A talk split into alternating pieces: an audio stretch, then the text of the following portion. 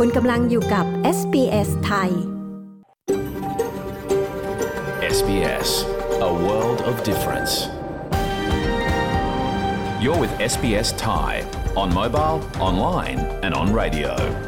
คุณกำลังฟัง SBS ไทยทางโทรศัพท์มือถือออนไลน์ และวิทยุ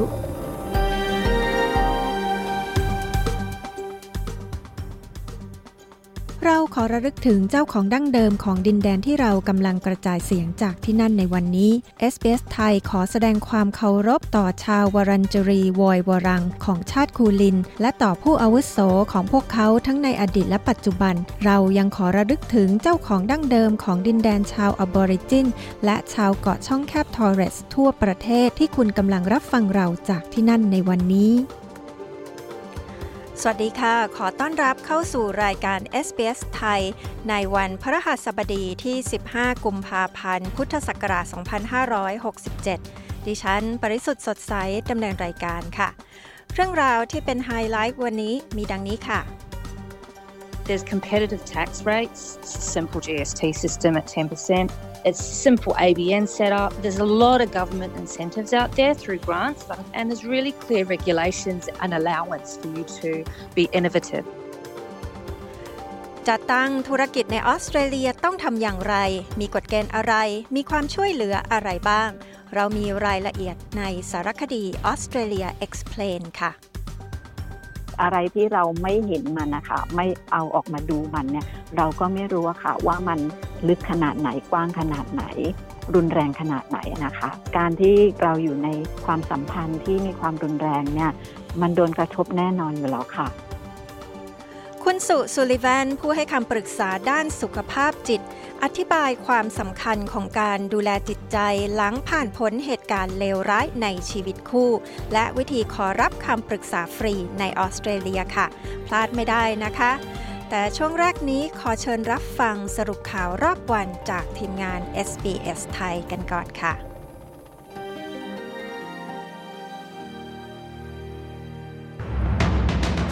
ชาวรัฐวิกตอเรียยังอ่วมไม่มีไฟฟ้าใช้กว่าแสนราย ผลพวงจากพายุรุนแรง สั่งปิดโรงเรียนประถมในซิดนีย์หลังพบแร่ใยหินในสนามเด็กเล่น ศาลออสเตรเลียสั่งปรับมาสด้า11.5 ล้านดอลลาร์ ฐานใช้ข้อความเท็จจำนวน 49 รายการ ผลเลือกตั้งอินโดยังไม่เป็นทางการ นายพลสุเบียนโต กวาดที่นั่งกว่าครึ่ง เตรียมนั่งเก้าอี้ประธานาธิบดีคนใหม่ ติดตามสรุปข่าวรอบวันจาก SBS ไทย ประจำวันที่ 15 กุมภาพันธ์ 2567 กับกระผม วาริศมุช่วย มาเริ่มกันที่อัปเดตสถานการณ์ผลพวงจากพายุรุนแรงที่ถล่มรัฐวิกตอเรียเมื่อวันอังคารที่ผ่านมา ซึ่งจากข้อมูลล่าสุดพบว่าชาวรัฐวิกตอเรียจำนวนกว่าแสนรายยังไม่มีไฟฟ้าใช้ หลังจากพายุรุนแรงได้ส่งผลให้เกิดไฟฟ้าดับครั้งใหญ่ที่สุดในประวัติศาสตร์ของรัฐ ในจำนวนผู้ที่ยังไม่มีไฟฟ้าใช้นับตั้งแต่บ่าย 4 โมงเย็นของวันพุธที่ผ่านมายังคงอยู่ที่แสนกว่ารายในภูมิภาคตะวันออกของรัฐ นอกจากนี้โรงพยาบาลอีก 5 แห่งจากเดิม 15 แห่งที่ยังคงต้องพึ่งเครื่องปั่นไฟ เพื่อให้มีไฟฟ้าใช้ นอกจากนี้ยังมีรายงานปัญหาอย่างสายฉุกเฉินหรือ Triple Zero โดยเฉพาะในเขตกิฟส์แลนด์ หน่วยรถพยาบาลวิกตอเรีย 39 แห่งไม่มีไฟฟ้าใช้ ซึ่งความเสียหายเหล่านี้อาจใช้เวลาหลายสัปดาห์ในการซ่อมแซมให้สมบูรณ์ขณะที่รายงานไฟป่าในรัฐวิกตอเรีย โดยชาววิกตอเรียที่อาศัยอยู่ตามพื้นที่ห่างไกลต้องเผชิญสถานการณ์ที่น่ากังวลต่อผลกระทบของไฟป่าที่ร้ายแรง อย่างไรก็ตามแม้ว่าภัยคุกคามจากไฟป่านั้นจะได้คลี่คลายลงบ้างในบางพื้นที่ หลังจากสภาพอากาศเริ่มเย็นลง แต่อย่างไรก็ดียังมีไฟป่าที่ควบคุมไม่ได้ลุกไหม้อยู่ในเขตอุทยานแห่งชาติอีกสองแห่ง โดยยังมีคำเตือนให้เฝ้าระวังสำหรับผู้ที่อยู่อาศัยทางตอนเหนือและทางตะวันออกของอุทยานแห่งชาติแกรมเปียน และอุทยานแห่งชาติวาบีโอเวนทางตะวันออกเฉียงเหนือของรัฐ ส่วนในเมืองโพโมนัลมีบ้านเรือนประชากรได้รับความเสียหายกว่า 30 หลัง และประชาชนยังไม่ได้รับคำสั่งให้กลับเข้าบ้าน โดยคริสฮาร์ตแมนหัวหน้าเจ้าหน้าที่ดับเพลิงของรัฐวิกตอเรียบอกกับทาง ABC ว่า จะใช้เวลาหลายวันในการประเมินความเสียหายทั้งหมด มาต่อกันที่ข่าวโรงเรียนประถมแห่งหนึ่ง ถูกบังคับให้ปิดเป็นเวลาหลายสัปดาห์หลังพบว่าวัสดุคลุมดินในสนามเด็กเล่นของโรงเรียนนั้นมีแร่ใยหินปนเปื้อนอยู่ ซึ่งแร่ใยหินถือเป็นวัสดุอันตราย โดยวัสดุคลุมหญ้าดังกล่าวมาจากซัพพลายเออร์รายเดียวกัน ซึ่งพบว่ายังมีสวนสาธารณะและโรงเรียน ทางเดินรถไฟและพื้นที่โครงการก่อสร้างพื้นฐานรวมถึงโรงพยาบาลอีก กว่า 22 แห่งทั่วซิดนีย์ที่ใช้วัสดุเดียวกันนี้ โดยเรื่องนี้ถูกพบที่โรงเรียนประถมศึกษาลิเวอร์พูลเวสต์ทางตะวันตกเฉียงใต้ของซิดนีย์เมื่อสัปดาห์ที่แล้ว โดยมีนักเรียนมากกว่า 700 คน ถูกบังคับให้เรียนจากที่บ้านแทน ด้านรัฐมนตรีกระทรวงศึกษาธิการ กล่าวว่า การดำเนินการเพื่อรื้อออกอาจจะใช้เวลานานกว่าที่คาดไว้ในตอนแรก เนื่องจากมีการวางวัสดุคลุมดินที่ลึกกว่าปกติมาก มาต่อกันที่ข่าวความปลอดภัยของผู้ใช้งานรถยนต์ ล่าสุดผู้ผลิตรถยนต์ยักษ์ใหญ่จากญี่ปุ่น Mazda ถูกสั่งปรับ 11.5 ล้านดอลลาร์ฐานทำให้ผู้บริโภคเข้าใจผิดเกี่ยวกับความผิดพลาดร้ายแรงของรถยนต์ โดยบทลงโทษดังกล่าวของศาลรัฐบาลกลางเกิดขึ้นหลังจากการต่อสู้ทางกฎหมายนานกว่า 4 ปี ระหว่างคณะกรรมการการแข่งขันและการคุ้มครองผู้บริโภคของออสเตรเลีย กับบริษัทรถยนต์ของญี่ปุ่น ซึ่งท้ายที่สุดศาลพบว่า Mazda แถลงข้อความที่เป็นเท็จ หรือทำให้เข้าใจผิดจำนวนมากถึง 49 รายการต่อผู้บริโภค โดยเฉพาะเกี่ยวกับข้อผิดพลาด ความร้ายแรงที่เกิดขึ้นซ้ำๆซึ่งเกิดขึ้นภายใน 2 ปีนับจากที่รถถูกซื้อไป จึงเป็นเหตุให้มีการสั่งปรับจำนวน 11.5 ล้านดอลลาร์ ทิ้งท้ายกับผลการเลือกตั้งอย่างไม่เป็นทางการของประเทศเพื่อนบ้านของเรานะครับ ประเทศอินโดนีเซีย ถือเป็นการเลือกตั้งวันเดียวที่ใหญ่ที่สุดในโลก และจะยังไม่นับผลทั้งหมดเป็นเวลาอีกหลายสัปดาห์ อย่างไรก็ดี ผลคะแนนเบื้องต้นนายปราโบโวสุบินโต รัฐมนตรีกระทรวงกลาโหมของอินโดนีเซีย เตรียมขึ้นเป็นประธานาธิบดีคนใหม่ หลังจากผลการเลือกตั้งในช่วงต้น แสดงให้เห็นว่าเขาได้รับคะแนนเสียงมากกว่าครึ่งหนึ่ง มากกว่าร้อยละ 57 ขณะที่แคนดิเดตคนอื่นอย่างอานิสบัสวิดาน และกันจาปราโนโวได้เสียงโหวตอยู่ที่ 25%และ 17%ตามลำดับทั้งนี้อดีตนายพลกลาโหมคนนี้มีประวัติด้านการละเมิดสิทธิมนุษยชน แต่อย่างไรก็ดีผู้ลงคะแนนเสียง อายุน้อยส่วนใหญ่กลับเพิกเฉยในส่วนนี้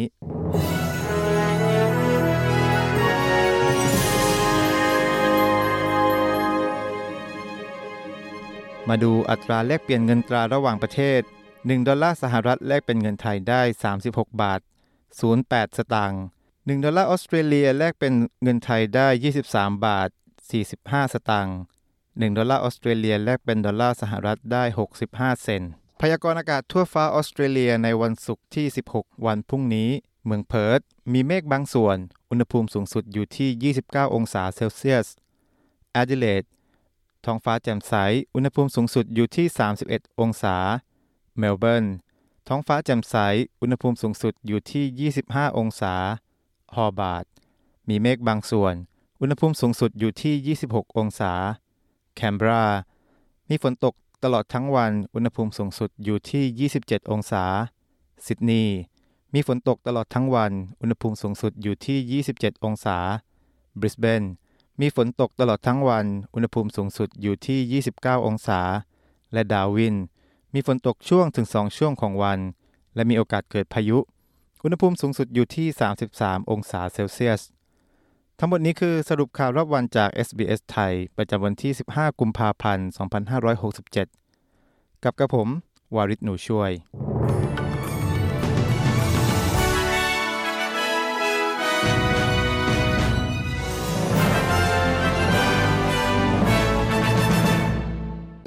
คุณกำลังอยู่กับ SBS ไทย คุณเลือกเองว่าต้องการรับฟังรายการ SBS ไทยเมื่อใด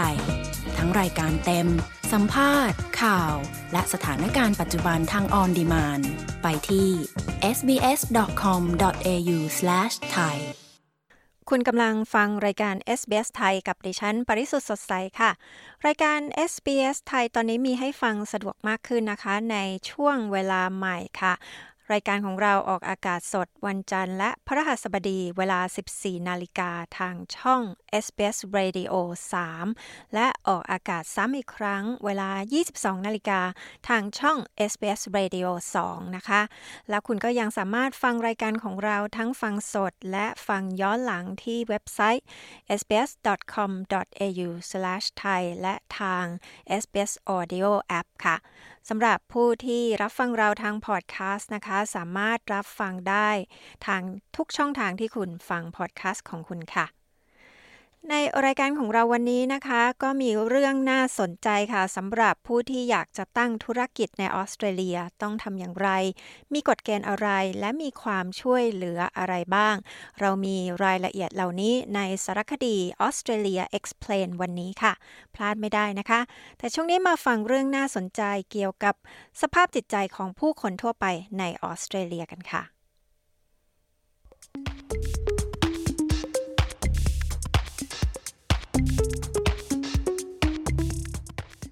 คนหนุ่มสาวในออสเตรเลียกำลังประสบกับความทุกข์ทางจิตใจมากกว่า และรู้สึกเหงามากกว่า เมื่อเทียบกับคนกลุ่มที่แก่กว่านะคะ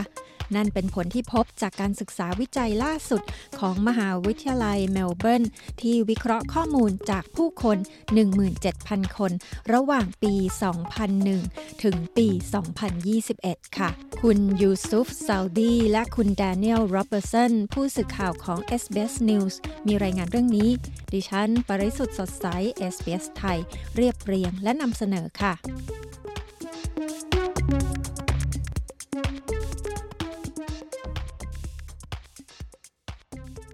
จากรายงานเรื่องครัวเรือนรายได้และพลวัตด้านแรงงานในออสเตรเลีย หรือที่รู้จักกันในชื่อรายงานฮิลดา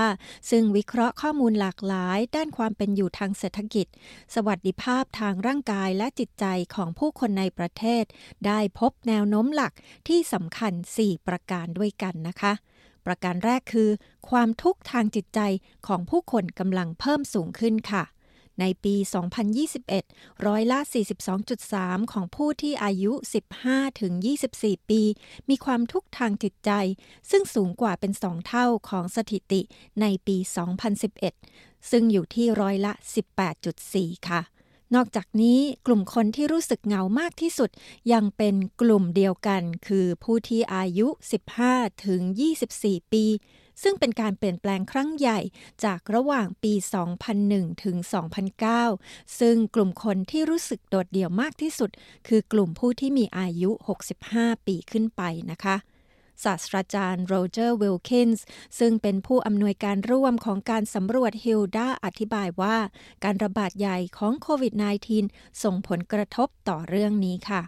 uh, people who are heavier users of social media have have experienced um, uh, greater increases in psychological distress. ผู้คนที่ใช้โซเชียลมีเดียมากมักประสบความทุกข์ทางใจเพิ่มมากขึ้น เมื่อการระบาดใหญ่ของโควิดมาถึงในปี 2020 เราเห็นความรู้สึกเหงาเพิ่มขึ้นอย่างมากในกลุ่มคนอายุ 15 ถึง 24 ปี และผมก็เดาว่า นี่สอดคล้องหรือนี่เป็นคนกลุ่มเดียวกับ ผู้ที่ได้รับผลกระทบทางลบมากที่สุด จากข้อจำกัดการมีปฏิสัมพันธ์ และการพบปะทางสังคม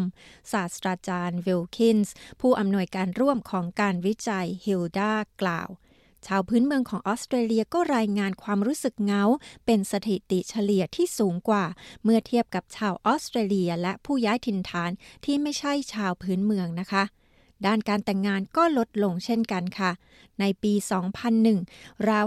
51%ของผู้หญิงอายุมากกว่า 18 ปีแต่งงานแล้ว แต่มาถึงปี 2019 จำนวนนั้นลดลงเหลือ 48.2%ภายในปี 2021แต่ศาสตราจารย์วิลคินส์กล่าวว่า อัตราส่วนการมีคู่ครองไม่ได้เปลี่ยนแปลงไปอย่างสิ้นเชิงนะคะ There are two main drivers of the decline in, in marriage. Uh, the first is that people are tending to do things like form families,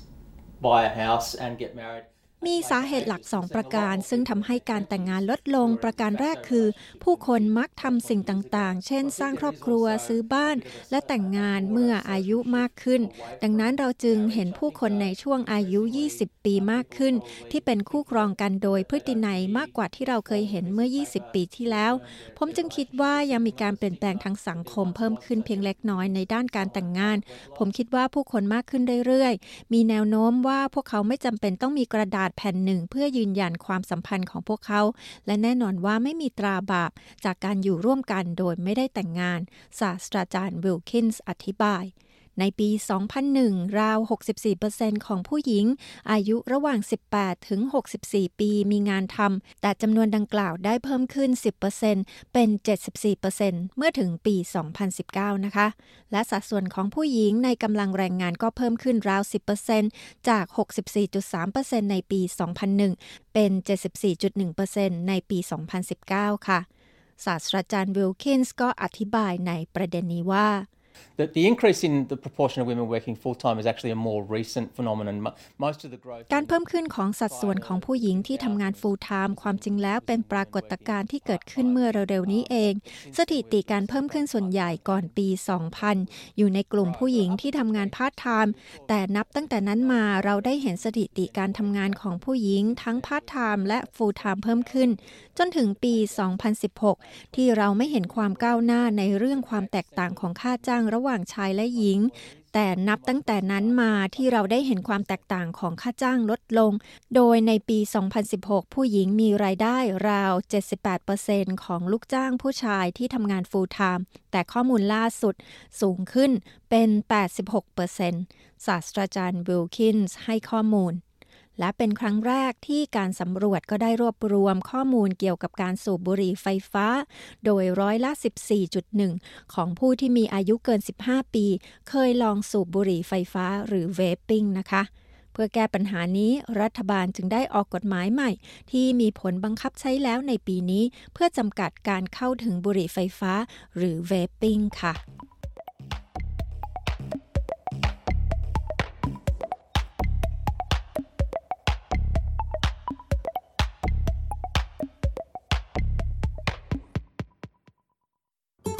SBS SBS SBS SBS SBS SBS Radio SBS ไทยบนวิทยุ ออนไลน์ และบนโทรศัพท์เคลื่อนที่ของคุณ คุณกำลังฟังรายการ SBS ไทยกับดิฉัน ปริสุทธ์สดใสค่ะวันนี้นะคะช่วงพูดคุยของเราเนี่ยคุณสุสุลิวันผู้ให้คำปรึกษาด้านสุขภาพจิตในเมลเบิร์นนะคะ ก็จะมาอธิบายถึงความสำคัญของการดูแลจิตใจ แม้จะผ่านพ้นจากเหตุการณ์เลวร้ายในชีวิตคู่ไปแล้วนะคะ ก็ติดตามฟังกันได้ในช่วงครึ่งหลังของรายการวันนี้นะคะ แต่ช่วงนี้ค่ะมาฟังสารคดี Australia Explain จากคุณจิตรดาเชวิราทีมงาน SBS ไทยกันค่ะ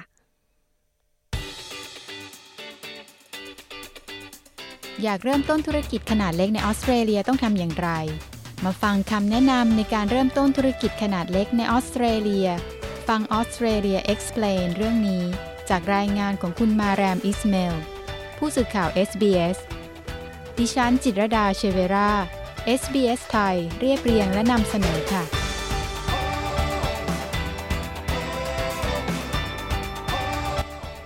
การเริ่มต้นธุรกิจในประเทศออสเตรเลียมีข้อดีหลายประการนะคะ ออสเตรเลียสนับสนุนวนวัตกรรมและการเป็นผู้ประกอบการ ผ่านโครงสร้างพื้นฐานที่แข็งแกร่ง แรงงานที่มีทักษะ และโครงการต่างๆ ของรัฐบาล ที่ส่งเสริมการเติบโตของธุรกิจขนาดเล็กด้วยเงินช่วยเหลือ เงินทุน และสิ่งจูงใจทางภาษี จากสภาพแวดล้อมทางเศรษฐกิจที่มีความตื่นตัวของออสเตรเลีย เป็นส่วนประกอบที่ยอดเยี่ยมสำหรับผู้ประกอบการการเริ่มต้นธุรกิจขนาดเล็กที่นี่ สามารถให้ผลตอบแทนสูง ไม่ว่าคุณจะมีแนวคิดที่ไม่เหมือนใคร หรือต้องการที่จะเปลี่ยนองค์กรของคุณให้สามารถทำกำไรได้ คุณนาดีนคอนเนลผู้อำนวยการฝ่ายแผนธุรกิจอัจฉริยะออสเตรเลีย เชื่อว่า ออสเตรเลียเป็นหนึ่งในประเทศที่เข้าถึงได้ง่ายที่สุดในโลกในการทำธุรกิจ There's competitive tax rates. It's a simple GST system at 10%. It's simple ABN ออสเตรเลียมีระบบอัตราภาษีที่แข่งขันได้ ตั้งแต่ระบบ GST แบบธรรมดา 10%การตั้งค่า ABN แบบง่าย ๆ มีแรงจูงใจจากโครงการรัฐบาลต่างๆ มากมาย ผ่านทางการให้เงินช่วยเหลือ ฉันคิดว่ามีข้อเสนอมากกว่า 70,000 ล้านรายการในออสเตรเลีย และมีกฎระเบียบและเงินสนับสนุนที่ชัดเจนสำหรับคุณที่จะใช้สร้างสรรค์นวัตกรรมใหม่ๆ อับดัลลา อับดัลลา นักวิเคราะห์เศรษฐศาสตร์ในซิดนีย์ยืนยันว่า ออสเตรเลียมีเศรษฐกิจที่มั่นคง ซึ่งเป็นรากฐานที่สำคัญสำหรับนักลงทุนและผู้ประกอบการ Our economy grows steadily, except for small period of time during COVID where we saw เศรษ some ฐกิจของ recession. เราเติบโต However, อย่าง in the ต่อ past เนื่อง few decades or ยก so, เว้น we ช่วง have เวลา been สั้นๆ ในช่วงโควิด ซึ่งเราเห็นภาวะถดถอยบ้าง อย่างไรก็ตามในช่วงสามทศวรรษที่ผ่านมา เรามีการเติบโตอย่างต่อเนื่อง ซึ่งแน่นอนว่านี่เป็นข้อบ่งชี้ที่ดี นายอับดัลลากล่าวเสริมว่า ออสเตรเลียยังจัดให้มีกรอบทางกฎหมายที่ดีเยี่ยมสำหรับเจ้าของธุรกิจอีกด้วย There is good protection for companies, for investors, for entrepreneurs around, let's say, uh, property rights. มีการคุ้ม intellectual ครองที่ property, ดีสำหรับบริษัท IPs. There's a นัก rule ลง of ทุน law และ that ผู้ประ govern กอบการ everyone. เช่น Legal system สิทธิในทรัพย์สิน และทรัพย์สินทางปัญญา มีหลักนิติธรรมที่ควบคุมทุกคน มีระบบกฎหมายที่โปร่งใส และที่สำคัญที่สุดก็คือ การคอร์รัปชันในออสเตรเลียยังอยู่ในระดับต่ำ ก่อนจะเจาะลึกสู่การวางแผนธุรกิจ มันจำเป็นอย่างยิ่งที่จะต้องเข้าใจโครงสร้างธุรกิจในออสเตรเลีย ธุรกิจสามารถดำเนินการในฐานะผู้ค้ารายเดียว บริษัท หรือห้างหุ้นส่วน โดยแต่ละธุรกิจจะมีความรับผิดชอบและข้อกำหนดทางกฎหมายที่แตกต่างกัน นายอับดัลลากล่าวว่า ธุรกิจแต่ละประเภท มีวิธีการดำเนินงานที่แตกต่างกัน ซึ่งขึ้นอยู่กับแรงบันดาลใจในทางธุรกิจของคุณ If my aspirations is to be like local small business doing some หา small กความ services ปรารถนาของผม regionally, คือ let's การ say, or เป็น in ธุรกิจ my ขนาด suburbs, เล็ก I ใน don't ท้อง have ถิ่น a plan ที่ to ให้ grow บริ it, การเล็ก then ๆ maybe น้อย I ๆใน would ระดับ consider ภูมิภาค having a sole trader or a ผมไม่มี partnership. แผนที่จะขยับขยายธุรกิจในเขตชานเมือง ผมอาจจะพิจารณาดำเนินการแบบผู้ค้ารายเดียว หรือมีหุ้นส่วน แต่ถ้าความตั้งใจของผมคือ การขยายบริษัทในฐานะแบรนด์ของตัวเอง เพื่อสร้างมูลค่าให้กับแบรนด์นี้ และอาจจะขายหรือขายบางส่วนในภายหลัง การจัดตั้งในรูปแบบบริษัทก็น่าจะดีกว่า และเราเห็นได้ว่าหลายบริษัทที่เริ่มต้นเล็กๆ ในโรงรถ ตอนนี้แบรนด์ของพวกเขา มีมูลค่าหลายพันล้านดอลลาร์ เมื่อคุณเลือกโครงสร้างธุรกิจของคุณได้แล้ว คุณต้องจดทะเบียนธุรกิจของคุณ และปฏิบัติตามกฎหมายและข้อบังคับท้องถิ่น คุณคอนเนลกล่าวว่า นี่เป็นกระบวนการที่สามารถจัดการได้ และมีทรัพยากรมากมายที่พร้อมให้คำแนะนำคุณ ข้อมูลส่วนใหญ่ที่จำเป็นในการลงทะเบียนเป็นผู้ค้ารายเดียว และรับหมายเลขธุรกิจออสเตรเลีย หรือ ABN มีอยู่ในเว็บไซต์รัฐบาลในรัฐของคุณ ธุรกิจทุกประเภทและทุกรูปแบบโครงสร้าง จะต้องจดทะเบียนภาษี GST หากมีรายได้เกิน 75,000 ดอลลาร์ คุณคอนเนลกล่าว แต่ถ้าคุณต้องการจะจัดตั้งบริษัท นายอับดุลลาแนะนำให้ไปพบพนักงานบัญชีของคุณ เพื่อช่วยตั้งค่าหมายเลขบริษัทของออสเตรเลีย หรือ ACN กับสำนักงานคณะกรรมการกำกับหลักทรัพย์ และการลงทุนของออสเตรเลีย a number that would be unique for this particular business or company. This is from, from registration as legalities. Then we have to take tax into considerations. For companies, we have to register a separate tax file number. Remember, for มันเป็น sole ตัวเลข traders, ที่ไม่ the ซ้ำ business สำหรับธุรกิจ is หรือ linked to บริษัท their own โดย tax เฉ file พาะ number. There's no นี่คือการจดทะเบียนที่ถูกต้องตามกฎหมาย จากนั้นเราก็ต้องนำภาษีมาพิจารณาด้วยสำหรับบริษัท เราต้องจดทะเบียนหมายเลขภาษีแยกต่างหากจำไว้ว่าสำหรับผู้ค้ารายเดียว ธุรกิจของคุณสามารถเชื่อมโยงกับเลขภาษีของคุณได้ โดยไม่มีความแตกต่าง แต่สำหรับบริษัทแล้วจะต้องมีเลขภาษีของตัวเอง หากคุณวางแผนที่จะจ้างพนักงาน คุณต้องลงทะเบียนสำหรับการหักภาษีหน้าที่จ่ายแบบจ่ายตามการใช้งานด้วย which is the way we withhold the income tax from ซึ่งเป็น employees วิ and ธี then การ pay it ที่ to the เราหักภา government. ษีเงินได้ This is จาก from พนักงาน registration แล้วจ่ายให้กับ perspective. รัฐบาล Some other business require licenses, นี่คือจากมุมมองของการลง permits, ทะเบียน and there are ธุรกิจอื่น ๆ บางแห่งจำเป็นต้องมีใบอนุญาตและอื่น ๆ และมีแผนประกันที่แตกต่างกัน ซึ่งอาจจำเป็นสำหรับธุรกิจ เขาเน้นย้ำถึงความสำคัญของการทำความเข้าใจข้อกำหนดทางกฎหมาย และการปฏิบัติตามข้อกำหนดเพิ่มเติม ที่ผู้ประกอบการควรรู้ เพื่อหลีกเลี่ยงข้อผิดพลาดที่อาจเกิดขึ้น ข้อกำหนดเหล่านี้รวมถึงการจัดทำกรมธรรม์ประกันภัยท่ามกลางการพิจารณาที่สำคัญอื่น ๆ คุณคอนเนลอธิบาย There's general business insurance, there's professional indemnity insurance if you're providing a มี service. ประกัน you've ธุร got กิจทั่ว product ไป insurance, และ you've ประ got, กัน you know, ชดใช้ food ค่าเสียหาย handling อย่างมืออา compliance ชีพ if you're part of that หาก business. คุณ So ประกอบ again, ธุ it รกิจ depends แบ on บ the ให้ type บ of ริการ business that you're คุณต้องมี operating. ประกันผลิตภัณฑ์ และปฏิบัติตามข้อกำหนดในการจัดการอาหาร มันขึ้นอยู่กับประเภทของธุรกิจที่คุณดำเนินการ ทุกคนจะต้องมีการประกันภัยในระดับหนึ่ง การประกันภัยความรับผิดชอบต่อสาธารณะ หากคุณจะจ้างคนมาที่ทำธุรกิจของคุณด้วย สิ่งสำคัญอีกประการที่ต้องพิจารณาคือ การวางแผนพัฒนาธุรกิจที่ออกแบบมาอย่างดี ซึ่งหลายคนมักมองว่าเป็นแผนงานที่นำไปสู่ความสำเร็จ คุณคอนเนล กล่าวว่าการสำรวจตลาดเป็นก้าวสำคัญก้าวแรก Researching your market, knowing who your customers are, how big your market is, where you are operating in your location if you have a physical store, what else is out there? การ Who วิ are จัย your ตลาด competitors? ต้องรู้ What ว่า you're gonna be ลูก selling ค้า your ของคุณ price คือ for ใคร your products for and who ตลาด you're ของคุณ selling it ใหญ่ to. แค่ไหน If you can be very หาก clear คุณ on มี those หน้าร้าน components, ที่ตั้งของร้านอยู่ที่ใด คู่แข่งคือใคร คุณกำลังจะขายสินค้าแบบไหน ราคาสินค้าของคุณเป็นอย่างไร หากคุณสามารถเข้าใจส่วนประกอบเหล่านั้นได้อย่างชัดเจน คุณก็จะสามารถวางตำแหน่งผลิตภัณฑ์ หรือบริการของคุณในตลาด ในวิธีที่ดีที่สุดเท่าที่จะเป็นไปได้ หากคุณต้องการความช่วยเหลือทางการเงินเพื่อเริ่มต้นธุรกิจ ออสเตรเลียมีช่องทางต่างๆ มากมายที่คุณสามารถติดต่อได้คุณคอนเนลแบ่งปันข้อมูลเชิงลึกเกี่ยวกับ ทางเลือกทางการเงินต่างๆ ที่มีให้กับผู้ที่อาจเป็นผู้ประกอบการ รวมถึงเงินช่วยเหลือ เงินกู้ และนักลงทุนเอกชน There's a lot of grants out there. There's more than $70 billion that the government, in terms of มีทุน state มาก and มายอยู่ที่ local นั่น council มีเงิน have มากกว่า available. 70 พัน Uh, there's ล้านเหรียญ private ที่รัฐบาล investment ของ as well. แต่ละ That รัฐ comes down และ to สภา whether ท้องถิ่น you've มี got อยู่ somebody that you know และยังมี personally นัก that ลงทุน has จากภาคเอกชนด้วย in your business ซึ่งมันขึ้นอยู่กับว่า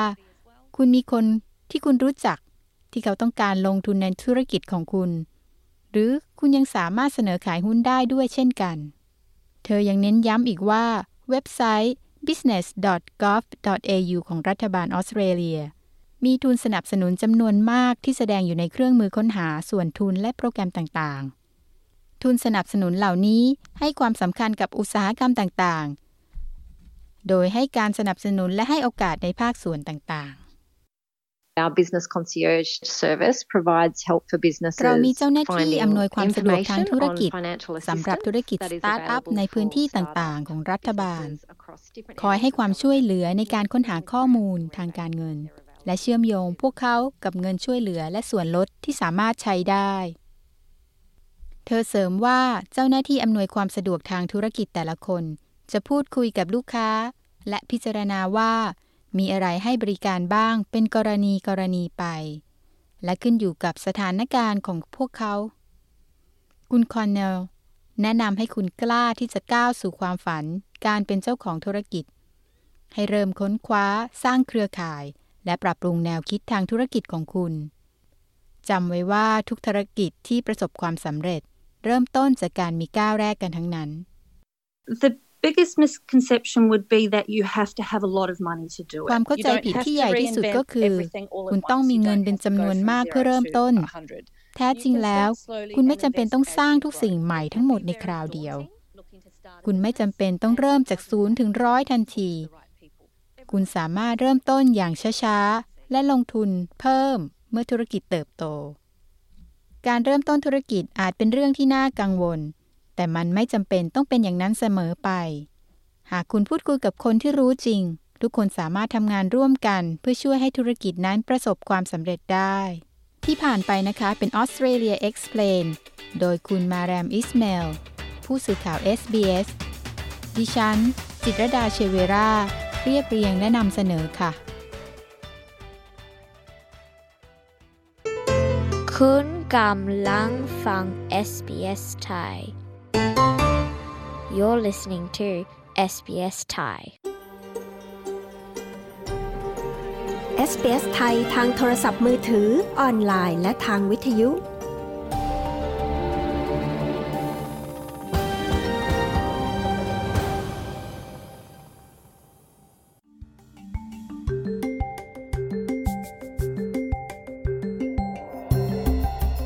การเรียนภาษาอังกฤษเปลี่ยนชีวิตคุณได้ คุณรู้หรือไม่ว่าคุณสามารถพัฒนาทักษะภาษาอังกฤษ และเรียนรู้วัฒนธรรมออสเตรเลียได้พร้อม ๆ กัน พอดแคสต์ SBS Learn English จะทำให้คุณมีความมั่นใจ ในการใช้สำนวนภาษาอังกฤษแบบออสเตรเลียในชีวิตประจำวันมากขึ้น แต่ละตอนความยาวประมาณ 10 นาที จึงเข้ากับวันของคุณได้อย่างง่ายดาย และคุณจะรักการเรียนรู้ไปกับ SBS Learn English ฟังได้จากทุกช่องทางที่คุณรับฟังพอดแคสต์ของคุณ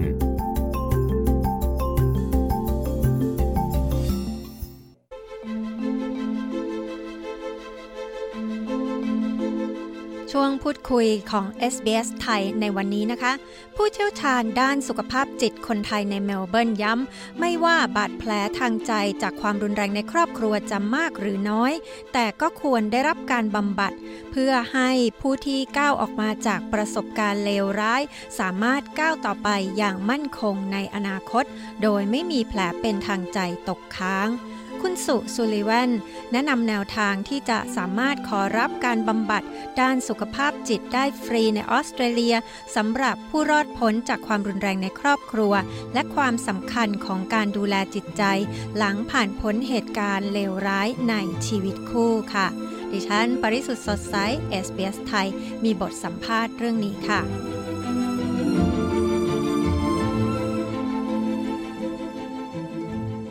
คุณผู้ฟังคะขณะนี้นะคะเราก็คุยกับ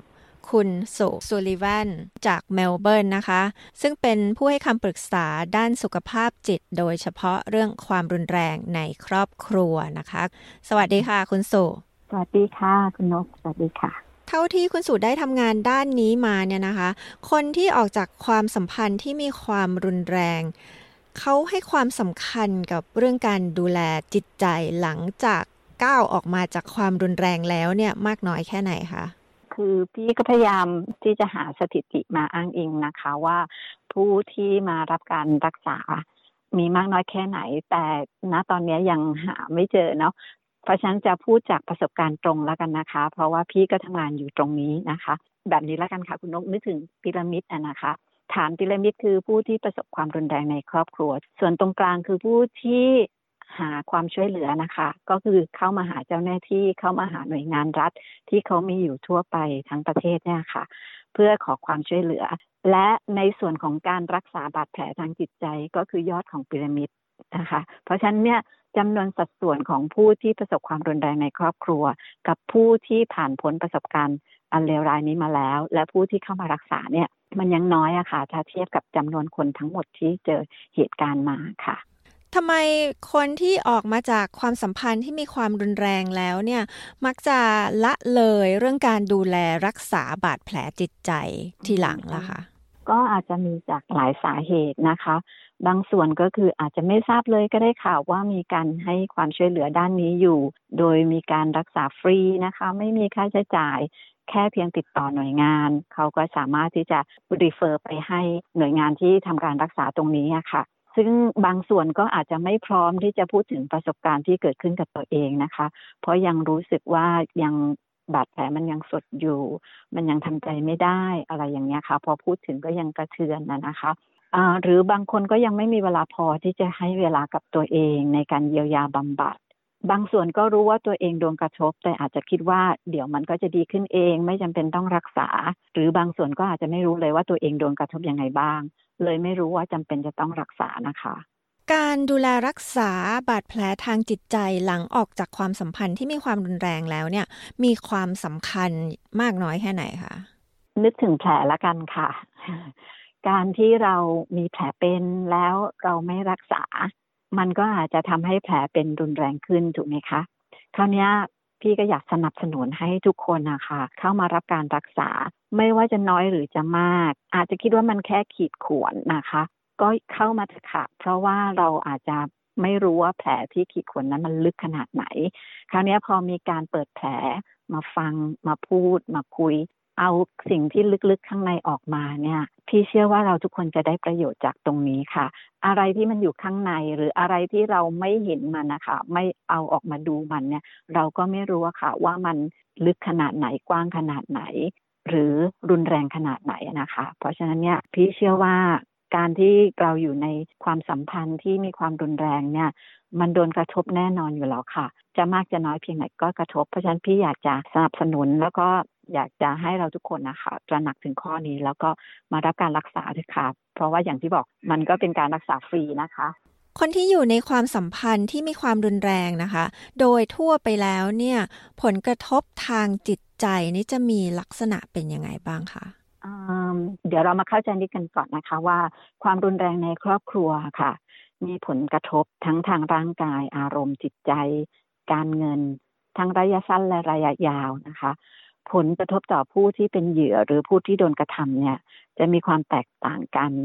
จะมีความเครียดสะสมของการกระทำแต่ละอย่างแตกต่างกัน และความรุนแรงก็ขึ้นอยู่กับปัจจัยที่ซับซ้อนหลายอย่างเลยค่ะ เพราะฉะนั้นเนี่ยมันก็จะบอกได้ยากว่าแต่ละคนเนี่ยจะโดนกระทบอะไรยังไงบ้างนะคะ แต่ครั้นี้ถ้าเราพูดถึงเรื่องของความเครียดจากโดนกระทบอย่างรุนแรงนะคะ ซึ่งถ้าเราเคยได้ยินภาษาจากทางจิตวิทยาที่เขาใช้กันว่า post traumatic stress disorder นะคะ เรื่องคำคำนี้ก็อาจจะเช่นคุณนกเคยเห็นประสบการณ์ของคนที่โดนรถชนอย่างเงี้ยค่ะแม้ว่าจะไม่ใช่ตัวเราเองเนี่ยที่เป็นผู้ถูกรถชน แต่การเห็นก็ยังยังกระทบเราเหมือนกันใช่ไหมคะแต่ครั้นี้การที่คนอยู่ในความสัมพันธ์ที่มีความรุนแรงในครอบครัวเนี่ยค่ะ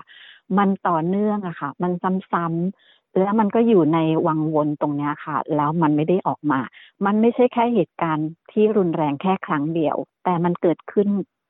ซ้ำๆ ซ้ำแล้วซ้ำเล่าบางคนอยู่ในความสัมพันธ์ที่รุนแรงเป็นสิบปีเป็นยี่สิบปี คุณนกลองถึงคิดถึงความเครียดสะสมที่มันจะมีใช่ไหมคะคราวนี้เราก็เลยใช้คำศัพท์กับผู้ที่อยู่ในความรุนแรงในครอบครัว ว่าเป็น complex post traumatic stress disorder นะคะ ซึ่งเป็นความเครียดสะสมค่ะ ซึ่งจะก่อผลในระยะยาวเนี่ยอย่างแน่นอนเลยค่ะ ซึ่งผลที่กระทบที่ทำให้คน ที่อยู่ในความสัมพันธ์ที่มีความรุนแรงในครอบครัวเนี่ยก็อย่างเช่นจะรู้สึกว่าตัวเองโดดเดี่ยวนะคะ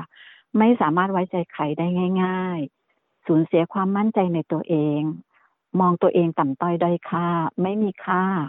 มองว่าตัวเองเนี่ยกลัวการถูกทอดทิ้งอะค่ะเพราะว่าตัวเองเนี่ยเป็นคนไม่มีค่าใช่ไหมคะก็กลัวว่าถ้าเขาทิ้งเราเนี่ยแล้วเราจะอยู่ยังไง โดยที่ไม่สามารถจะควบคุมอารมณ์ตัวเองได้ อันนี้เป็นผลกระทบในระยะยาวเรื่องจิตใจ ซึ่งจะผลกระทบต่อเรื่องของร่างกายด้วยเลยนะคะ ในระยะยาวเลยคุณสุขาหลายคนอาจจะคิดว่าเมื่อออกจากความสัมพันธ์ที่มีความรุนแรงแล้วเนี่ย ผลกระทบทางจิตใจ ก็อาจจะหายไปเองได้ อันนี้เนี่ยจริงไหมคะ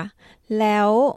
ถ้าสมมุติว่ามันไม่หายไปเนี่ยมันจะส่งผลกระทบต่อเนื่องไปอีกเหรอคะ ในเมื่อถ้าเราออกมาจากความสัมพันธ์นั้นแล้วอะคะ่ะ จริง ๆ แล้วเนี่ย aftermath มันมันเยอะกว่าที่เราคิดนะคะ ถามว่าหายเองได้ไหมมันขึ้นอยู่กับความรุนแรงอะคะ่ะ อย่างที่เคยเกริ่นมาตอนต้นนะคะว่าความรุนแรงของการโดนกระทบเนี่ยไม่เท่ากัน ความซับซ้อนของปัญหาก็ไม่เท่ากันถูกไหมคะ เพราะฉะนั้นเนี่ยถามว่าหายเองได้ไหมในคนที่เป็นน้อยๆ หรือหรือกระทบแป๊บเดียวอะไรเงี้ยก็อาจจะเป็นไปได้นะคะ เพราะว่าส่วนหนึ่งเขาอาจจะมีภูมิคุ้มกันที่ดีอยู่แล้ว มี support network ที่ดี มีคนที่สามารถที่จะพูดคุยแล้วก็ให้คำปรึกษาให้คำคิดเห็นในชีวิตประจำวันนะคะคือพูดง่ายๆว่าครอบครัว support เพื่อน support ที่ทำงาน support คนรอบข้างดี อันนี้คือการส่งผลช่วยให้คนที่โดนกระทบเนี่ยค่ะ ได้รับการเยียวยา ถึงแม้จะไม่ได้มาเยียวยาตรงกับนักบำบัดนะคะ หรือผู้เชี่ยวชาญเนี่ยแต่โดยทางอ้อมแล้วเนี่ยคือจากความสัมพันธ์ที่เขามีจากคนรอบข้างเขาอะค่ะ ก็ช่วยเขาได้เยอะเหมือนกันค่ะ คราวนี้เนี่ยในเรื่องของการที่คุณนกบอกว่าจำเป็นจะต้องมีการช่วยเหลือไหมจำเป็นนะคะ ถ้า ถ้าเป็นระดับลึกอะค่ะ แล้วก็เป็นระดับที่ค่อนข้างจะแบบรุนแรงอะค่ะ เพราะว่าบางส่วนอาจจะทำให้สุขภาพจิตเนี่ยแย่ไปเลยอะค่ะ มีอาการของการนอนไม่หลับ มีอาการของเขาเรียกว่า flashback นะคะ ก็คือย้ำคิดวน แล้วก็เหมือนกับว่าพอเห็นเหตุการณ์หนึ่งแล้วรู้สึกระลึกถึงเหตุการณ์ที่เคยโดนทำร้ายมาอะไรเงี้ยค่ะ ซึ่งมันจะกระทบต่อต่อการใช้ชีวิตประจำวันมากค่ะ จนถึงขนาดบางคนอาจจะไม่กล้าออกจากบ้านเลย เพราะกลัวหรืออาจจะสมมุติว่าเป็นความสัมพันธ์ที่อยู่ในความรุนแรง ระหว่างผู้หญิงกับผู้ชายใช่ไหมคะผู้หญิงบางคนที่โดนผู้ชายทำร้ายเนี่ยค่ะ บางคนอาจจะถึงขนาดแบบไม่กล้าคุยกับผู้ชาย ไม่กล้าอยู่กับผู้ชายสองต่อสองไม่ไม่กล้าที่จะแบบเข้าใกล้ผู้ชายเลยค่ะ ซึ่งอันเนี้ยจะเห็นว่ามันมีผลกระทบต่อชีวิตประจำวันถูกไหมคะ ซึ่งอันเนี้ยเราแยกไม่ได้ว่าจะต้องไม่มีผู้ชายเลย ในในโซนที่เราอยู่เนี่ยมันเป็นไปไม่ได้เลยะค่ะ SBS ไทยทางโทรศัพท์มือถือออนไลน์ และทางวิทยุ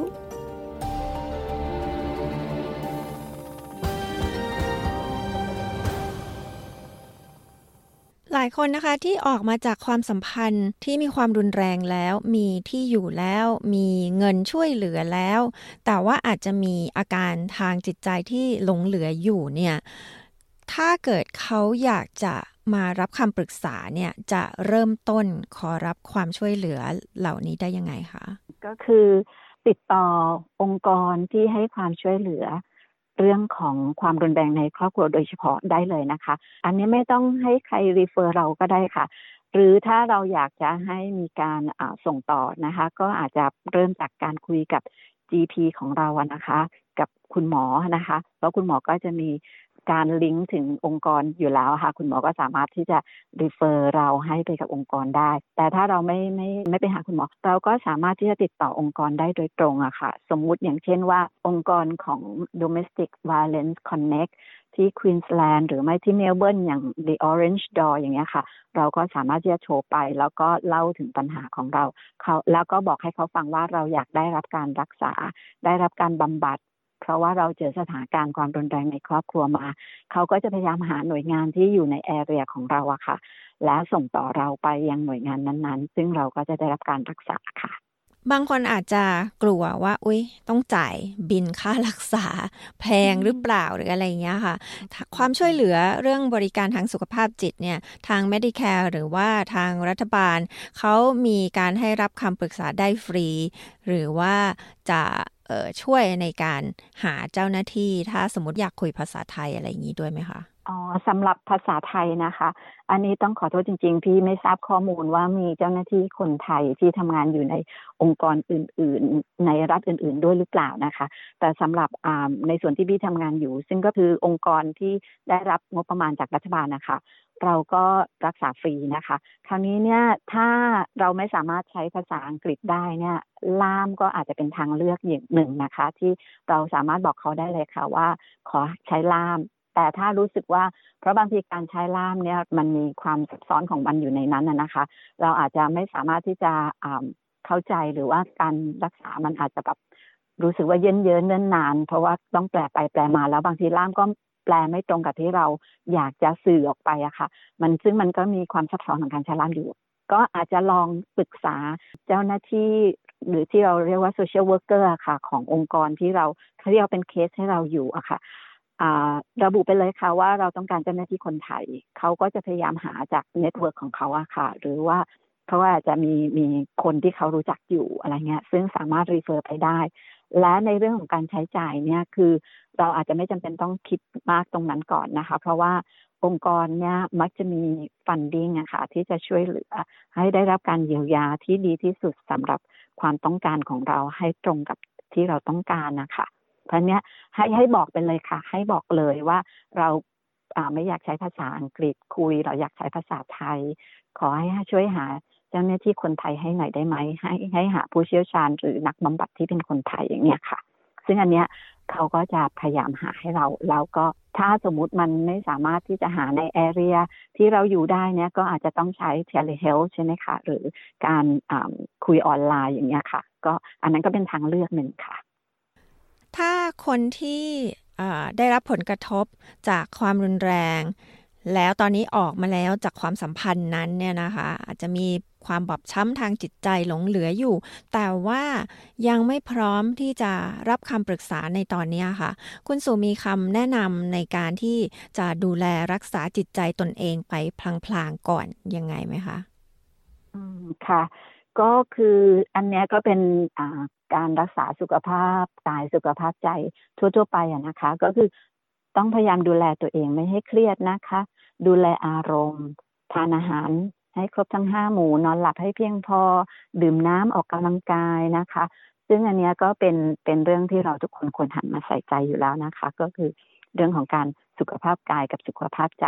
ให้มันไปด้วยกันได้ พยายามอย่าไปดูหนัง อะไรที่มันยิ่งเครียดไปนะคะ แล้วก็เรื่องบางเรื่องที่ปล่อยวางได้ก็ปล่อยวางค่ะ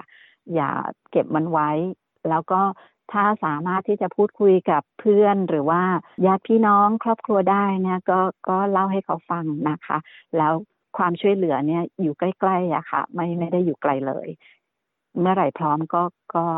รีบจัดการนะคะ ดูแลตัวเองค่ะเซลล์แคร์ทำอะไรที่ชอบนะคะ ออกไปสูดอากาศดีๆ ที่ธรรมชาตินะคะธรรมชาติเนี่ยเขามีการงานวิจัยออกมาค่ะ ว่าให้ผลดีกับสุขภาพใจมากๆนะคะ ทั้งสุขภาพใจสุขภาพภาพกายเลย เพราะฉะนั้นเนี่ยพยายามไปสูดอากาศบริสุทธิ์ในธรรมชาติไปเที่ยวป่าเที่ยวทะเลนะคะค่ะคุณสุมีคำแนะนำหรือข้อคิดสำหรับผู้ที่ได้รับผลกระทบจากความรุนแรงในความสัมพันธ์ไหมคะ คืออะไรที่มันเกิดขึ้นแล้วมันก็ผ่านไปแล้วเนาะ และอยากจะบอกว่าถ้าคุณ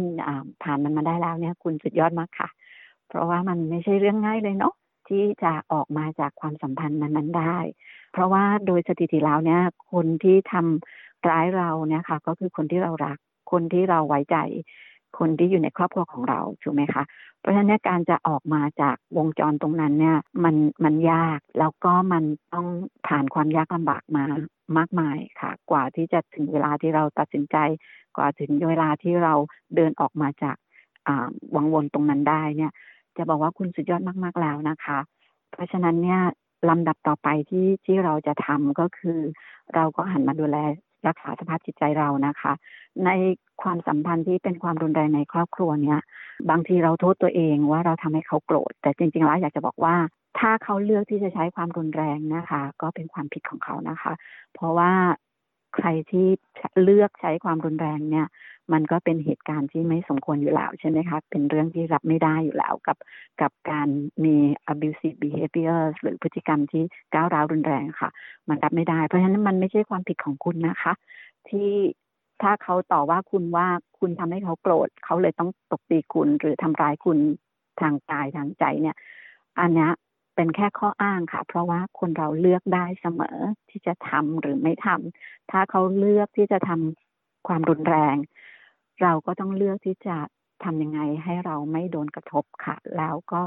เดินออกมา ซึ่งถ้าคุณออกมาได้แล้วเนี่ย คุณสุดยอดมากแล้วค่ะนะคะ ถึงจะมีความลำบากต่อไปเนี่ย แต่อย่างน้อยๆ คุณก็จะไม่โดนกระทบแบบนั้นอีกอะค่ะ ก็ขอเป็นกำลังใจให้นะคะ กับผู้ที่ผ่านด่านนั้นมาได้แล้ว ก็เหลืออีกแค่ดูแลจิตใจตัวเองให้ดี แล้วก้าวต่อไปได้อย่างมั่นคงในอนาคตค่ะ ชีวิตหลังฟ้าหลังหลังเมฆหมอกนะคะ หรือว่าพายุเนี่ยย่อมดีเสมอค่ะ เป็นกำลังใจให้ค่ะ ผู้ที่ประสบความรุนแรงในครอบครัวและต้องการคำปรึกษานะคะ สามารถติดต่อบริการ 1800 respect ที่หมายเลขโทรศัพท์ 1800 737 732 ย้ำอีกครั้งนะคะ 1800 737 732 ค่ะ หากต้องการใช้บริการล่ามเพื่อช่วยในการพูดคุยกับหน่วยงานด้านความรุนแรงในครอบครัว สามารถติดต่อ TIS ได้ที่หมายเลข 131450 ค่ะสำหรับวันนี้ขอบคุณคุณสูมากนะคะ ที่คุยกับ SBS ไทยค่ะ ค่ะ ยินดีมาก ๆ เลยค่ะ ขอบคุณค่ะ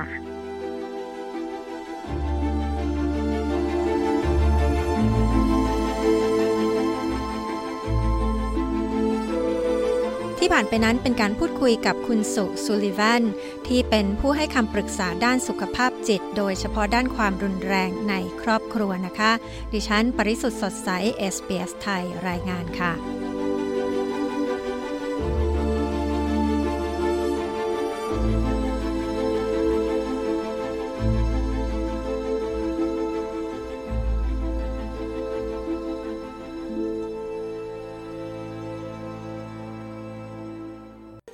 คุณผู้ฟังคะ คุณสามารถฟังรายการวันนี้ย้อนหลังได้ที่ sbs.com.au/thai และไปติดตามเราทางโซเชียลมีเดียนะคะ ทาง facebook.com/sbsthai ค่ะ สำหรับวันนี้หมดเวลาลงแล้ว ดิฉัน ปริสุทธ์สดใส และทีมงาน SBS ไทย ขอบคุณทุกท่านที่ติดตามรับฟังนะคะ และพบกับเราได้ใหม่ในสัปดาห์หน้า สำหรับวันนี้ สวัสดีค่ะ การฟังเรื่องราวน่าสนใจแบบนี้อีกใช่ไหม ฟังได้ทาง Apple Podcast Google Podcast Spotify หรือที่อื่น ๆ ที่คุณฟัง podcast ของคุณ